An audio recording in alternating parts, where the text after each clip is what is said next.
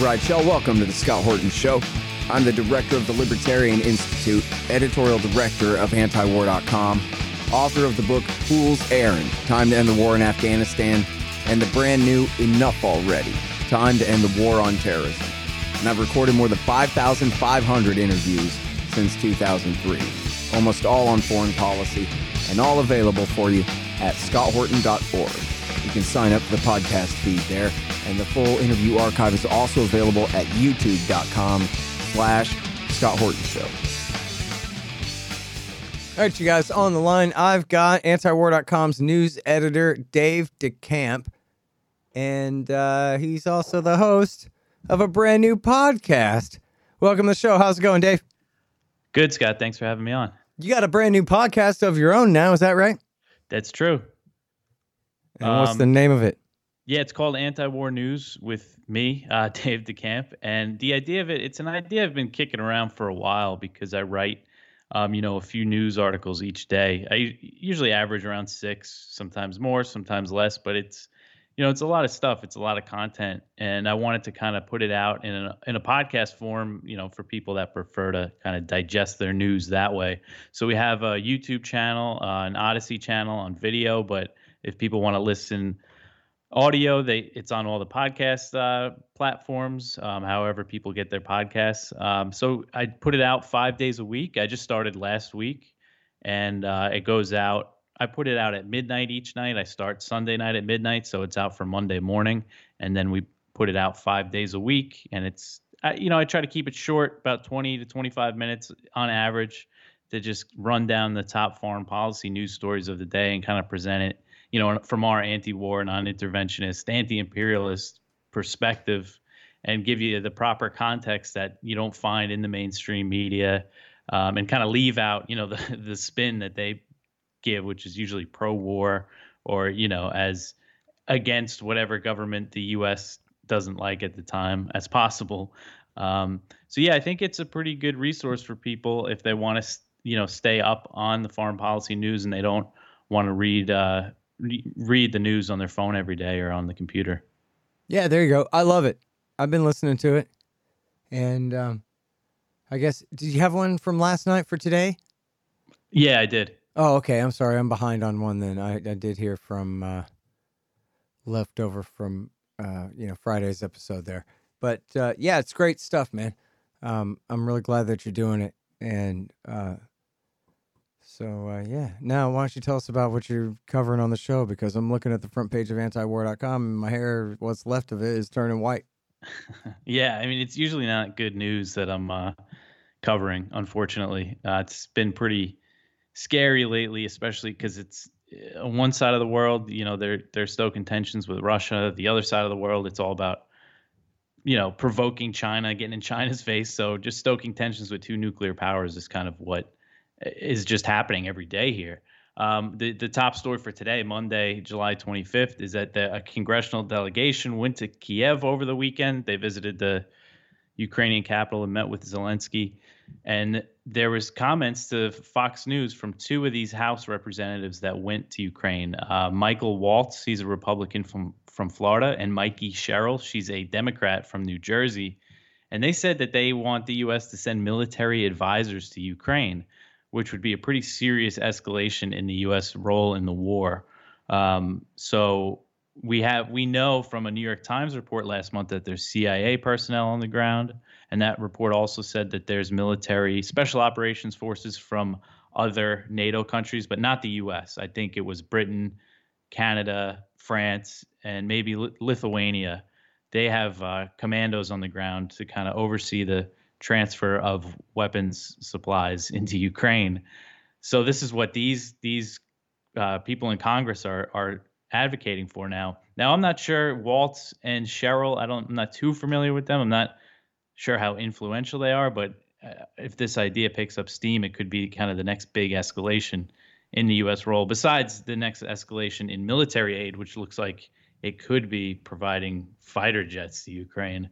But yeah, we just keep going down this path of escalation after escalation, and it doesn't seem like it's slowing down. Yeah, military advisors. You could fit a Vietnam War through a loophole like that, said some smart guy on Twitter that I'm plagiarizing right now. Mm-hmm.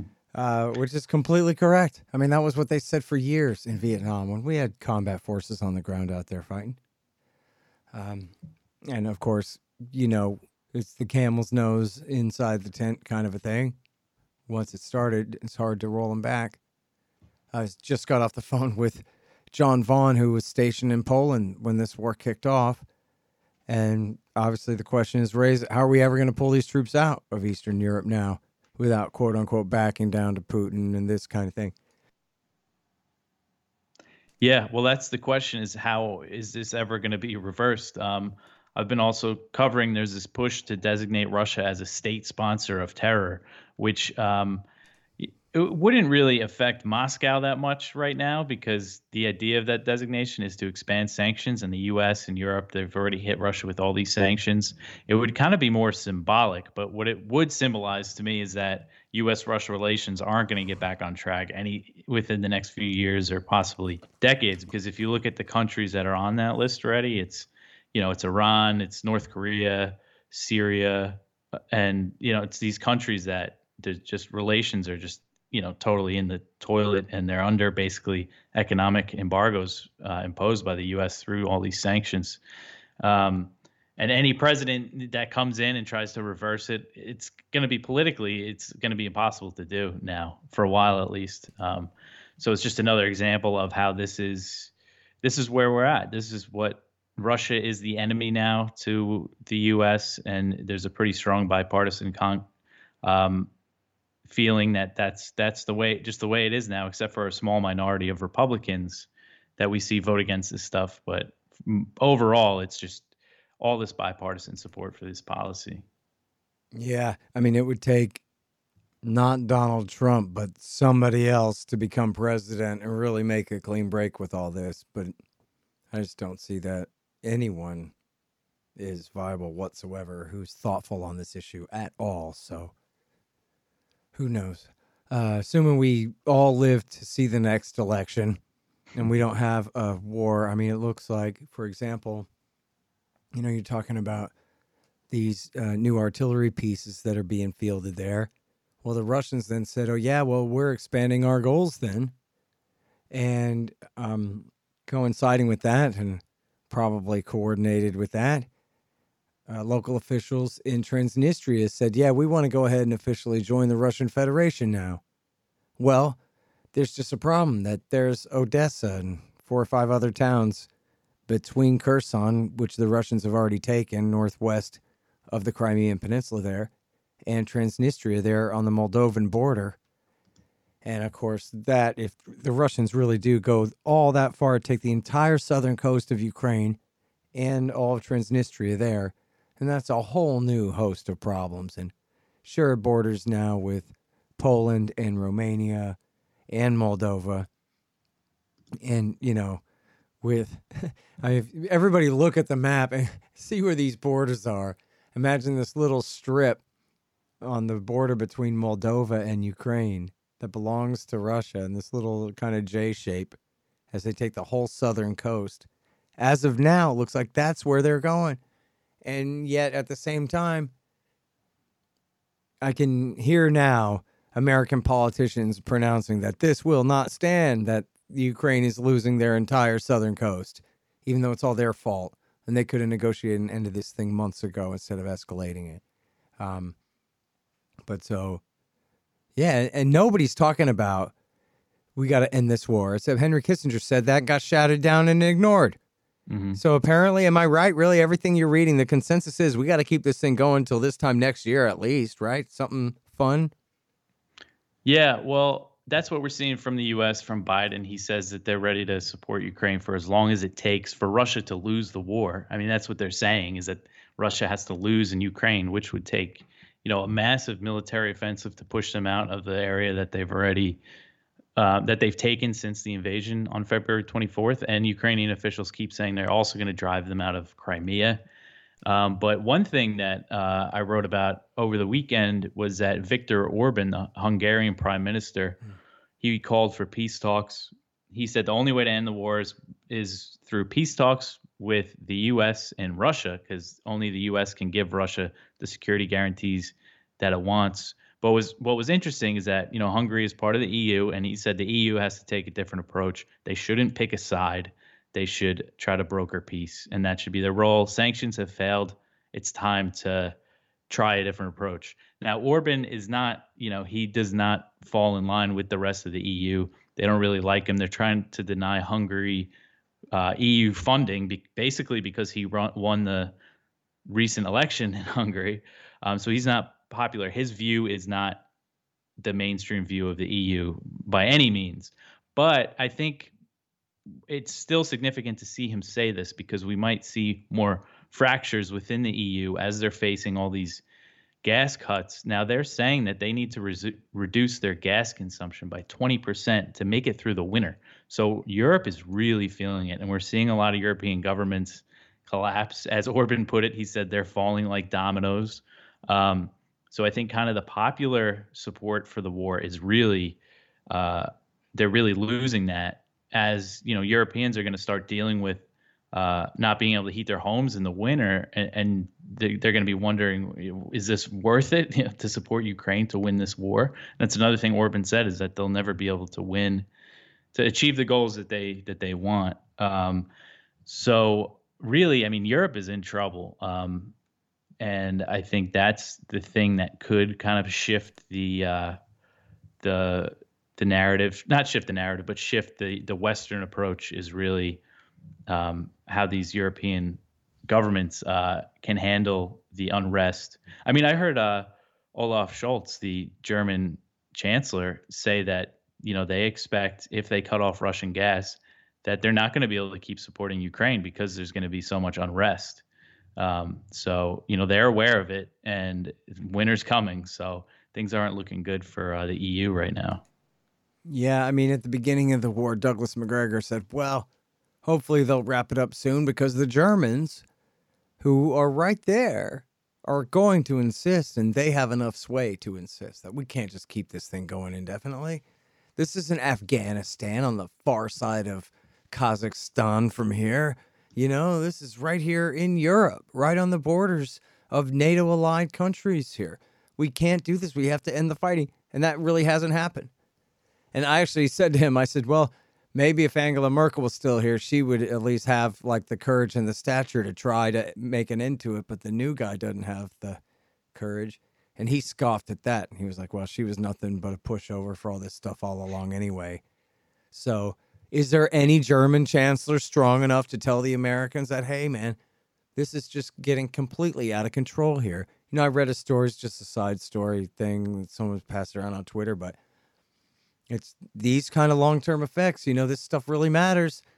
Um, that they're talking about, uh, you know, pedophiles and, and other criminals from around Europe are traveling to go to the refugee camps to exploit helpless people, you know, helpless Ukrainian refugees fleeing the violence of war.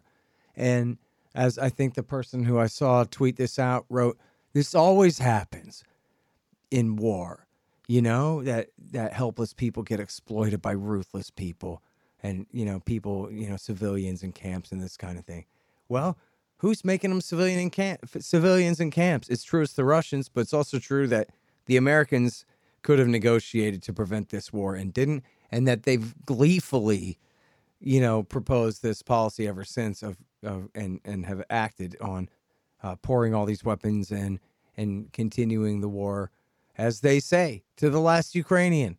America will fight in this thing. And so all these kind of second order consequences that we've seen from all of our wars are going to keep coming out. You know, that's just one small example, but think about all the weapons on the loose in the black market now that are, you know, who knows what. Like how lucky were we that the Mujahideen never were able to shoot down a civilian airliner with a stinger. But they could have. You know what I mean? That was a real risk that was taken from you know, previous support for uh, moderate rebels, you know, in the last century. Yeah, and yeah, for Europe, I mean, it is really close to home, and uh, you know, I think Germany pushed, from what I understand, they pushed Lithuania to lift the restrictions on Kaliningrad. Uh, Lithuania decided to enforce EU sanctions on the Russian enclave that's on the Baltic Sea. It's in between Lithuania and Poland. Lithuania decided to start enforcing EU sanctions, and it looked like they kind of did that on their own because then the EU, uh, you know, told them that that uh, they have to let these goods come through because it's Russian territory. Um, and Lithuania did it. They lifted the restrictions, but they didn't sound happy about it. Um, so that shows also this split where you have the Baltic states, Poland, other countries in Eastern Europe that are way more hawkish against Russia and Ukraine. When you have Germany and France and Italy too. I mean, Draghi, the prime minister, he's resigned. Um, I mean, I guess he's still in power there as the caretaker prime minister until their next election. But his he was interesting to see because he started off beginning of the war, can't negotiate with Putin, send him weapons, you know, all pro Ukraine, supporting Ukraine. And then he kind of changed his story and then said, and then started talking to Putin and calling for negotiations. And now we've seen, I'm not sure exactly why he uh, had to resign in Italy. I'm not too familiar with the domestic politics, but I do know polling in Italy show, showed that supporting Ukraine, sending weapons to Ukraine was not popular. Most people were against it. Yeah. Um, so hey, is that part of the fall of uh, old Boris in the UK as well? Um, I'm not sure because I know there was a few scandals. I know a big thing was the COVID one. Right. But right now, the front runners to be prime minister, Liz Truss, the foreign secretary, and I forget um, the other guy's name, but I was just reading how he's very hawkish on Russia, and Truss is, I mean, a huge hawk. She has said some of the most reckless things since this war has started. So judging by that, I, it doesn't seem like it really was a big factor for Johnson, who was probably the most one of the most hawkish uh, NATO leaders d- during this whole thing. Mm-hmm. Yeah, she's the fool, right? That Lavrov tricked her into saying that she would never recognize the UK would never recognize Russian sovereignty over two Russian provinces that she he just led her to believe were in Ukraine somewhere, you know. yeah, yeah. yeah. Um well, yeah, that's no good. Um but in a way at least it's good he's being punished. I don't know. Uh, so the solution to this then is really are you telling me seriously? I talked about this with Kyle too that they're really going to give F 15s and F 16s to Ukraine to fight with over there? Well, we don't know yet. I mean, they're talking about it, and the Air Force Chief of Staff said they're talking about it, and he sounded favorable of it. But yeah, I mean, that would be such like a big long term kind of commitment to Ukraine and a big escalation. Uh, they would need to train Ukrainian pilots, and they would have to send contractors, I would think, to Ukraine to maintain their their you know Air Force fleet. Um, uh, so right now we don't we don't know if they've decided to do it for sure, but they're talking about it, and Ukraine really wants it.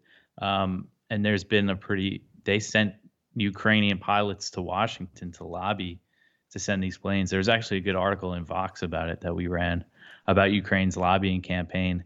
So the pressure's on, and you know just how we've seen everything continue to escalate. I wouldn't be surprised if they decide to do this but um, we still only time will really tell it, it, to see if this happens. Yeah, I don't know what kind of training it takes to fly an F sixteen. Again, it looks like a lot of fun. That's probably more fun than an F eighteen or F fifteen. I think the single engine sort of. I don't know. Anyway, um, but yeah, man. Uh, I know they could whoop a F thirty five in a dogfight. Uh, but yeah, I, the idea that you're just going to hand those over to these guys during this thing, that sounds like big talk. Let's, you know, let's you keep a close eye on that and let us know, Dave, of the yeah. progress with that. But I don't like the sound of that. But also, I, I don't really believe that either, man. That just sounds so crazy. But I don't know. Um, now, so talk about uh, Odessa getting hit here. They had a deal. I interviewed Kyle about it on Friday. Hey, the Turks brokered a deal to get the grain out of there, and then the Russians bombed the place. Is uh, the deal still on? What's the extent of the bombing? I know the New York Times, the first half of the article was tough, but the second half started raising, you know, points and nuances. Mm-hmm. Uh, what do you think? Well, so yeah, I mean, it didn't look good that we saw Russia bomb Odessa the day after they signed this grain deal. Um, and then you had Zelensky. You know, he called it bar- barbaric. He said it's it shows that they can't ever have talks with Russia. But Ukrainian military officials actually kind of downplayed it and said it didn't cause much damage and said it didn't hit a grain any grain storage areas. And for Russia, for their side, they claim that it destroyed a stockpile of they said it only hit military targets, which is what they always seem to say. But they said it only hit military targets, and that including a stockpile of U.S. provided Harpoon anti-ship missiles that the U.S. and I believe the U.K. have been sending to Ukraine, and so their side of it only military targets, and then you see Ukraine kind of downplay it and say not much damage happened, and Ukraine's well, were infra- people killed in the thing? Do you know? Uh, there wasn't any no any reports of casualties from either side. Oh, that's good. Yeah. So and then, so is there progress on the grain shipments at all? Then, um, so they're saying Ukraine's saying that they're hoping to get the shipments moving this week. They said that today, a Monday. So it looks like the, the deal they're still going to try to go through with the deal. Um, so hopefully, you know, it gets the grain moving. Um, and there's also the other side of it of the deal that Russia signed with the UN was to facilitate the export of Russian grain that has been disrupted by U.S. and other Western sanctions. So, but all sides still seem, you know, even after that bombing, they seem uh, ready to implement it. And they set up this coordination center in Istanbul, in, in Turkey, where there's going to be Ukrainian, Russian, and UN officials overseeing the export of grain out of Ukraine's ports. So um, it looks like they're going to start getting those ships moving soon. Yeah, I sure hope that's right. Um, you know, I uh, I love the headline on the spotlight today at antiwar.com calling Putin Hitler to smear diplomacy as appeasement. When clearly it's Putin who's been appeasing the Americans all this time and finally quit it. Seems like we could afford to climb down a little bit. But as we record this here at the end of July, almost, it's April Glaspie Day, July 25th. Yeah, it was this day in 1990 when April Glaspie told Saddam Hussein, Yeah, I don't know. If you invaded Kuwait and took the northern oil fields, we probably wouldn't do anything about it, you know. Um, so, anyway, at the end of July here, that means that the war's been going on uh, since February the 15th. And I know from time to time you call the State Department to make sure it's still right that our foreign minister, Antony Blinken, has not spoken to the Russian foreign minister, Sergei Lavrov, since Mhm. then, since the 15th of February, about uh, almost 10 days before the war began. Yep. Yeah, that's still the case. Um, and what's really, you know, incredible about it is that I was looking back again and I forgot that so Russia invaded on the 24th. And it was it was either the 22nd or the 23rd, a day or two before when Putin recognized the independence of the Donbass republics, which was the pretext for invading. And Blinken had a meeting set with Lavrov that week. And after Putin recognized those republics, Blinken canceled it with Lavrov instead of thinking, oh, I should probably try to do, see if there's anything I could possibly do to get them to not invade Ukraine. Instead, he canceled it. So I think it really shows that that's, you know, diplomacy to the Biden administration is just non existent. Um, and he hasn't spoken with them. And they were at the G7, uh, not G7, G20 Mhm. Uh, summit in Indonesia recently, and Blinken purposely avoided Lavrov. Um, Janet Yellen, the Treasury Secretary, she did the same thing. She was at a another G20 summit of finance ministers, and she also avoided the Russian side. Um, so it's you know, and this is why you, you have Turkey as the broker of these deals. You know, the U.S. Uh, you know has nothing to do with that deal. That's going to get this grain moving again, hopefully, um, because they're just sitting you know they're they're just behind Ukraine. They're behind one side and just fueling the war instead of trying any sort of diplomacy. So you see these statements from Blinken. I mean, he said that Russia's strike on Odessa violated the grain deal. Well, you didn't have anything to do with that deal. He said that he's going to hold Russia accountable to make sure that they fulfill it. But it just has just doesn't really have any room really there to, to criticize uh, when the U.S. has sat out of the diplomacy um, throughout this whole war. Yeah. Hang on just one second. Hey, y'all, they've got great deals on weed at thehempspot.com. The Hemp Spot specializes in Delta 8 tetrahydrocannabinol instead of Delta 9, so they can send it straight to you anywhere in America. Recently, a friend moved and didn't have a guy in his new town, but then he heard about thehempspot.com on my show and was saved, figuratively and literally, because if you use the promo code SCOTT, you get 15% off every order and free shipping on any order over $100. Legal jams, bud, gummies, and the rest. in your state. Thehempspot.com. Spell the THC. You guys, my friend Mike Swanson has written such a great revisionist take on the early history of the post World War II national security state and military industrial complex in the Truman, Eisenhower, and Kennedy years. It's called The War State. I have to say, it's the most convincing case I've read that Kennedy had truly decided to end the Cold War before he was killed. In any case, I know you'll love it. The War State by Mike Swanson. Some of y'all have a problem. You've got chickens, but you don't want to stand around throwing food at them all day because of all the important stuff you have to do. Well, the solution to that is to get the free range feeder from freerangefeeder.com. The free range feeder has been developed to satisfy the needs of the poultry chicken hobbyist and the homesteader. The convertible design allows for four different mounting methods. Go to freerangefeeder.com/scott or use promo code Scott to get 15% off and get the free ebook Subscribe to their newsletter to immediately receive your free copy of Getting Started with Backyard Chickens. That's freerangefeeder.com slash Scott. Man, it's such a tough situation. I wonder, uh, would you consider maybe um, call CIA, uh, just the spokesman's office from the website, I guess, and just get a comment? Like, is there a national intelligence estimate that says that you guys assess with great confidence that if we just continue this war for another little while, that some great result will happen or something like that. I mean, they don't really think the government of Russia is going to go out of business.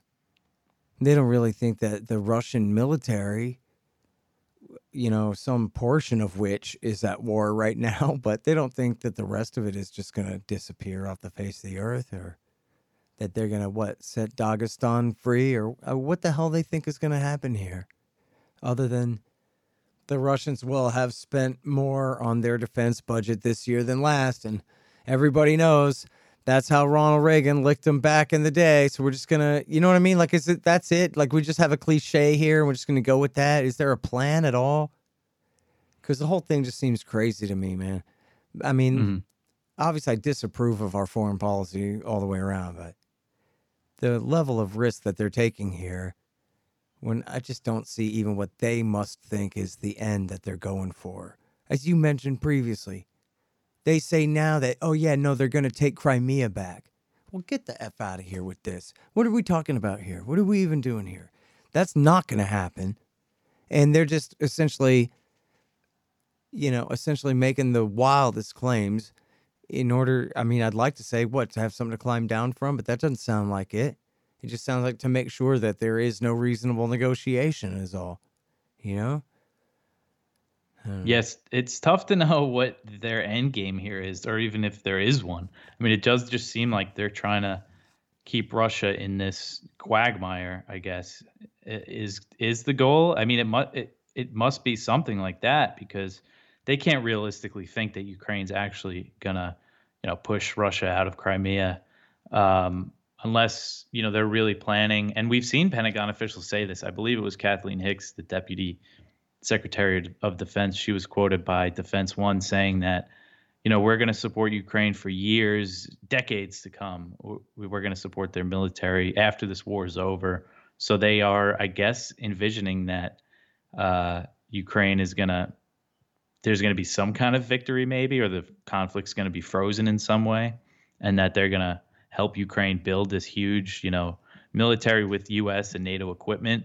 That's what we've seen Stoltenberg say, the NATO, uh, the head of NATO. He said that you know, eventually we have to get them using our equipment so we can maintain it, and so that in their minds, I guess they think that somehow this will lead to, uh, you know, Ukraine just having this huge military that can stop Russia, maybe, or just keep uh, fighting Russia and keep killing Russians and just keeping Russia bogged down there. Maybe that's that's what they think is going to happen here, but it's really tough to say. Yeah, well, I mean, it is. It's nuts. It's uh, you know, literally and figuratively. It's a bunch of weenies acting like tough guys when they're just in no position to do it. Look at our economy right now.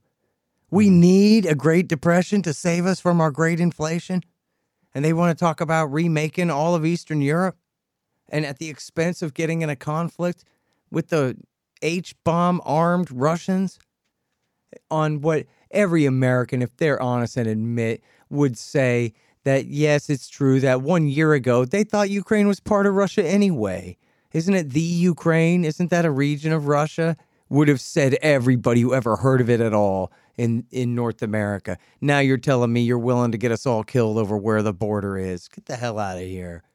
You know, I don't know. I can't believe that they think that they can just keep pushing this. And you know, I don't know if you saw this, but uh there's a right wing America First guy, Sabatini, something like that. I know nothing else about him other than he was interviewed by Mark Levin, the radio hawk from the Bush years, a washed up old fool.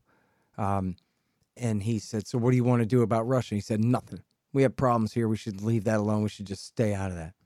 It was very kind of total. He wasn't trying to say, Let me explain to you some nuances of the situation. He was saying, Man, we should butt out of that thing. And Levin says, Oh, that's the most radical foreign policy I've ever heard in my whole life. When and just, you know, retreating immediately back to the post World War II consensus, like nothing has changed since Levin helped lie us into the war in the Middle East and get till 2 million people killed and discredit the empire that he thinks is beyond reproach or question ever, you know, and, and should be used at a moment's notice even against uh, Russia. But this guy was, you know, I guess an America first and decided this was his position. He was sticking to it. I hope that really is a symbol of, you know, things to come here. Because on the face of it, this is completely crazy. This is not like fighting the Taliban. The Russians can fight back against us. You know? And and people go, oh no, because well, we'd fight back against them too, so you just don't have to worry about it at all. But I think we do. And I think I prefer detente to brinksmanship. And anyone but the damnedest fool uh, would agree with that, you know? Yeah. Uh, and, uh, you know, you talk about the America First guys, which is great to see them so good on Russia and Ukraine. And we are seeing that influence in the Republican Party. Hopefully, you know, leadership is still obviously very pro uh, supporting Ukraine, despite the risk of nuclear war. That doesn't seem to matter to them. But uh, unfortunately, with a lot of the America Firsters, they're all pretty bad on China. And right now, we're seeing um, the U.S. really step up its kind of provocations against China by sailing warships in the South China Sea, through the Taiwan Strait. And now we have this report that Nancy Pelosi is planning to visit Taiwan next month, which would be a pretty major deal because she's the Speaker of the House. And that signals when you have such a high level U.S. government official visit Taiwan, the signal to China is that the U.S. doesn't respect or doesn't want to keep following the one China policy, um, which is the U.S. just recognizes Beijing as China and Taiwan. Uh, Taiwan, um, the U.S. doesn't have any formal relations with. China claims it as its own territory, and now, so we see this report that Pelosi's going to go, and now we see Biden and the Biden administration. This is according to a Washington Post report from over the weekend. They're apparently afraid that if Pelosi makes this trip, it could spark a major crisis across the Taiwan Strait. And it quoted all these administration officials saying, oh, we're trying to warn her not to go. Um, we think China will view it as nothing but a purposeful provocation. And it's strange because they're acting like they couldn't stop the trip, that Biden couldn't pressure Pelosi not to do this, which I find really hard to believe. So I wonder, like, if this is just an effort to get ahead of it, if she does go and something happens, that they're going to just try to blame it on Pelosi, I guess. I don't know, but it's very strange. Yeah, but, you're right that they can obviously just pick up a telephone and tell her they want her to do it or not. And what the hell is with her? She knows that no House Speaker has been there since whenever, and that that's for a reason. Mm-hmm. You know, and that it matters that it's a huge escalation if she goes and shows up over there of tension for no reason. And then she goes, Oh, yeah, no, they told me they're afraid that I'll get shot down. Come on. Nobody's saying that. You know, yeah, I don't know. Yeah, that was really uh, reckless. damn Democrats make me mad like Elmabe Simpson over here. but yeah, I mean, there's really nothing, uh, no purpose of this trip other than to, you know, stick it in China's face. That's that's what seems to be the mo now with uh, U.S. policy towards China. And uh, the last House Speaker to visit was Newt Gingrich in 25 years ago, um, in '97. And you know, it was a little different because he was a Republican and Clinton was in office. Now, you know, Pelosi represents the you know the the political party that's in power in the United States, and this idea that they have no control over her going, I think, is pretty ridiculous. Um, in this report, it said that they they they oh we don't think China will understand that Biden can't just order her not to go. It's like yeah, but he could definitely pressure her not to go. Um, but we've seen more congressional delegations uh, visiting Taiwan lately, and it's really angering China. And I think they, Not sure exactly what they'll do if she goes, but they're going to do something. They're going to probably do some military drills very close to Taiwan, maybe launch some missile tests or something like that, because uh, they're just not going to really take this uh, anymore. It seems like they're really stepping up their warnings. So we'll see what happens. But hopefully, all this media attention on it will get the trip canceled. And then you're going to see a lot of the Republicans and China hawks, you know, accuse Pelosi and the Biden administration of placating Beijing. I'm sure we'll see a lot of that um, because this is just supporting doing all this in Taiwan is just as reckless as you know arming Ukraine was for the past few years. So mm-hmm. we're just going down a very similar path with Taiwan. Yeah. Well, we ran over the weekend the great uh, Peter Van Buren's piece, and you know, as a foreign service officer, that was his specialty was Asia, and his piece was called uh, "Strategic Ambiguity Works." Could have been called "Has Been Working," so everybody shut up, you know. uh, but basically, you know, the story is, and people don't know this, and it's not their fault. You know what? TV ain't gonna tell them. Um, but America switched from recognizing Taiwan as the legitimate government of China, which had been, you know, de facto not true since 1949, uh, finally recognized that in 1974. Richard Nixon and Henry Kissinger did that. And then in 1979, Carter kind of made it all official. And, uh, and then Congress passed the Taiwan Relations Act. And basically, it's a whole complicated thing. A lot of people don't know anything about it. If you want to read it, it's at the American Conservative magazine, Peter Van Buren there, uh, theamericanconservative.com. Or if you just click in the left hand margin at antiwar.com, you'll see the last seven days there. So just click Saturday or Sunday and it'll show up for you there in the viewpoint section. Anyway, um, you know, a big part of what he's saying is the Chinese have strategic patience on this issue they could have invaded Hong Kong, but they didn't. They just waited till someday came and then they got it back the easier way.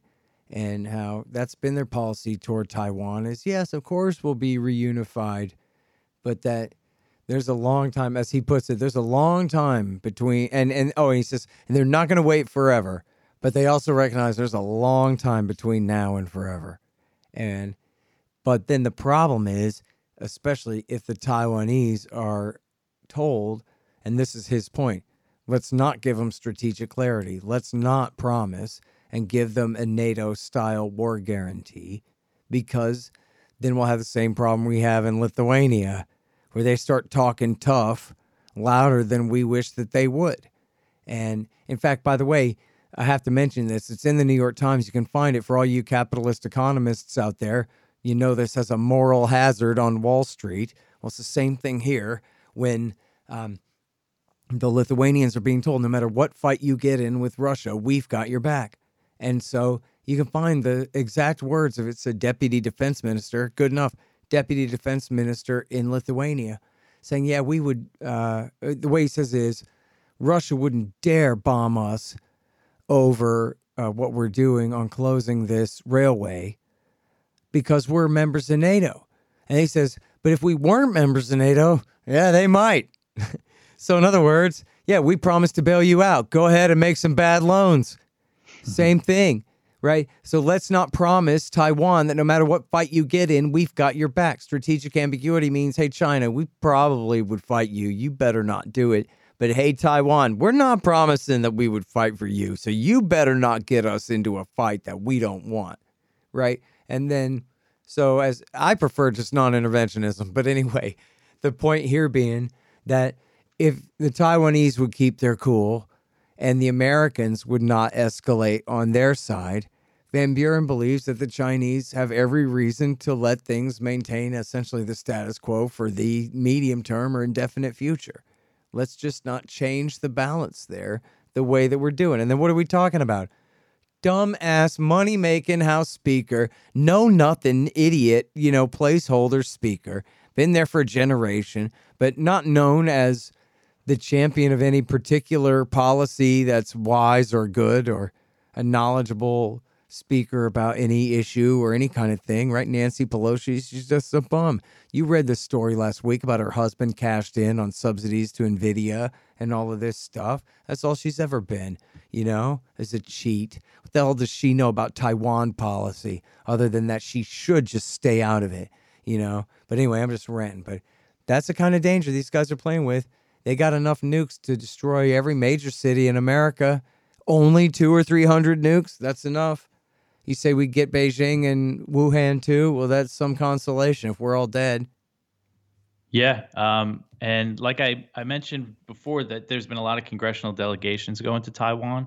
And one of the senators that recently visited earlier in July, uh, Rick Scott, he is a he's a Republican from Florida, but he in, introduced a piece of legislation last year. So it's not in this current session of the Congress, but he introduced a bill called the Taiwan Invasion Prevention Act. And this bill would give the president war powers to intervene if China attacked Taiwan. Um, and it's not, it didn't get much traction, it didn't get much support. Right now, it's still a pretty fringe idea to give war powers to Biden to f- go to war with China. Um, but we're seeing this kind of build momentum. Um, so he visited there and met with the Taiwanese president who thanked him for introducing that bill. So, like, how does that look to China? Uh, China responded to his visit by flying a few planes across the median line that separates the two sides of the Taiwan Strait. Um, so that's kind of the type of responses that we've been seeing from them lately. Uh, but I think with Pelosi, they'll probably step it up. But we've also seen uh, a Democrat, Elaine Luria is her name. She's a House rep from Virginia. She represents the Norfolk area where there's all these shipyards and naval, the biggest Navy base uh, and she is in favor of giving Biden these war powers to attack Taiwan. She's written in the to f- fight China if they attack Taiwan. She's written in the Washington Post, you know, pushing for this idea. So this is growing. We've seen other Republicans introduce bills to give Taiwan. They want to start giving Taiwan, you know, billions in military aid each year. Um, so this is just the direction that we're going with Taiwan, and uh, again, it's just more provocation towards a nuclear power, really for no good reason other than to try to counter them and and they think that this this could uh, just you know affect China in a in a way, I guess that that would reduce their influence in the area. Maybe I'm not sure exactly what their thought is on this, but to me, it just seems like a useless provocation. All right, tell me about that scary old Ayatollah. How stands the negotiations over the JCPOA and all that? Oh well, that the, and, the JC- and how many scientists has Israel assassinated lately? Well, it's it's tough to say, but it seems like it's a lot. I mean, the talks have been stalled um, for for a for a while now. They held talks in Doha recently, but that didn't really go anywhere. And Iran has dropped their demand to lift the designation of their Islamic Revolutionary Guard Corps, the IRGC. The Trump administration designated them as a foreign terror organization, and Iran wanted that lifted as part of its re- this revival of the Iran nuclear deal, but they dropped that demand. But the U.S. is still not willing to lift the sanctions that Iran wants to revive the deal. That's really what's happening here the Biden administration's excuse is that, oh, we don't want to lift sanctions that aren't nuclear related or don't give Iran the benefits uh, that the JCPOA was supposed to give. But you had Trump, after he pulled out of the deal in 2018, just imposed all these crazy sanctions on Iran, just sanction after sanction. And in the last few weeks of the Trump administration, after Biden was elected, Elliot Abrams, the neocon who was his point man on Iran towards the end there, and he was also do, uh, running his Venezuela policy, he said, "Oh, it was in November, right after Biden won." Abrams said, "Oh, we're just going to start just throwing all these sanctions on, so it prevents the next administration from rejoining the deal," which is uh, what seemed to happen. His Abrams' strategy seemed to work, um, and like you said, there's been a lot of Israeli attacks inside Iran lately. Uh, it's tough to know there's been a lot of mysterious deaths. It's tough to know exactly how many Israel was responsible for, but there was an IRGC colonel who was gunned down in Tehran that uh, the U.S. officials, or actually it was uh, an unknown official, leaked to the New York Times that Israel told the U.S. that it was responsible for that one. Iran suspects that Israel was also behind the two the poisoning of two scientists who were poisoned and died in early June. Um, and there's been others. A young Iranian engineer was killed in a drone attack on a facility outside of Tehran. And we've seen Israel launch similar attacks inside Iran, so that's why they're suspected of that. But again, we don't know for sure. And there's been other deaths. I mean, six, seven, eight people have died that were IRGC or affiliated with the IRGC in some some of them just in a vague way, like they worked in an industry um, in, in uh, like Iran's military industrial industries, and they've been dying. Uh, so Israel is the prime suspect because they have a history of doing these attacks, and they have a history of doing them as a way to sabotage diplomacy between the U.S. and Iran. So it seems like they might have stepped this up to kind of kill the talks for good, to kill the JCPOA talks for good. Yeah. Man, they should have had this done by now. It's just ridiculous. It, it, can you tell me, are there any real sticking points to the deal of any substance? Or it's, I mean, there must be some, you know, detail. They want a sunset here or a, a higher number of frozen centrifuges there, or what the hell is it? No, I haven't heard anything like that. It seems like it's all uh, the U.S. saying that Iran is asking for more sanctions relief, and then and that's it. It's too much that, sanctions relief. And also, it could be that they want a guarantee. Iran wants a guarantee that the U.S. won't pull out of the deal. Right. And but didn't they, they, already concede that? That they already know that that's BS anyway. They only want to promise that Biden won't pull out of the deal for the rest of his yeah. thing. I thought Kyle said right. That yeah yeah yeah. Um, I just saw an Iranian official say that again today, so I don't know what they mean Christ's exactly. Um, but yeah, it's and Biden and during the first round of negotiations when they first started last year, um, Trita Parsi reported for Responsible Statecraft that all Biden had to do was say, I won't pull out of the deal during my term in office, and he wouldn't do it. So it shows that uh, to me that I think they've just been stalling this whole time and that they don't have any intention of reviving this deal. Yeah. Yeah, what a disaster, man. Um, and then they complain. They go, "Oh, look, Putin goes to Iran and make friends with the Ayatollah." Well, you know what? They have a lot of interests apart. You know, they're not historical allies, and yet they have something in common. What could it be, Dave? I don't know. Yeah. Same thing with China and Russia. Mm. All right. Well, it's a hell of a thing, but I'm sure I'm glad you're writing about it. And it is, uh, I remember you right here, you said 7,000 something articles now for antiwar.com already, huh? no, it's over oh, 3,000. Sorry. Seven was Justin, but that took wow. him 20 years, kid. So it's okay. Yeah. Yeah. He was writing and he was only doing three a week, but you know, yeah, that's different. Um, but no, you're doing a great job, man, and we sure are happy to have you. Go thanks, ahead. What were you gonna say? I was just gonna say, yeah, if people like, you know, uh, your show, like it when I come on, then they'll definitely like the new podcast. Just kind of daily updates for me on the news, and they could subscribe to the YouTube channel, Odysee, and download it, you know, on I- iTunes, Spotify, wherever you listen to podcasts. Hell yeah, man. Uh, congratulations, and you're doing a great job, and so keep it up. Thanks, Scott. Thanks for having me back, too. Oh, yeah. And all you guys subscribe to Anti War News, it's on your phone.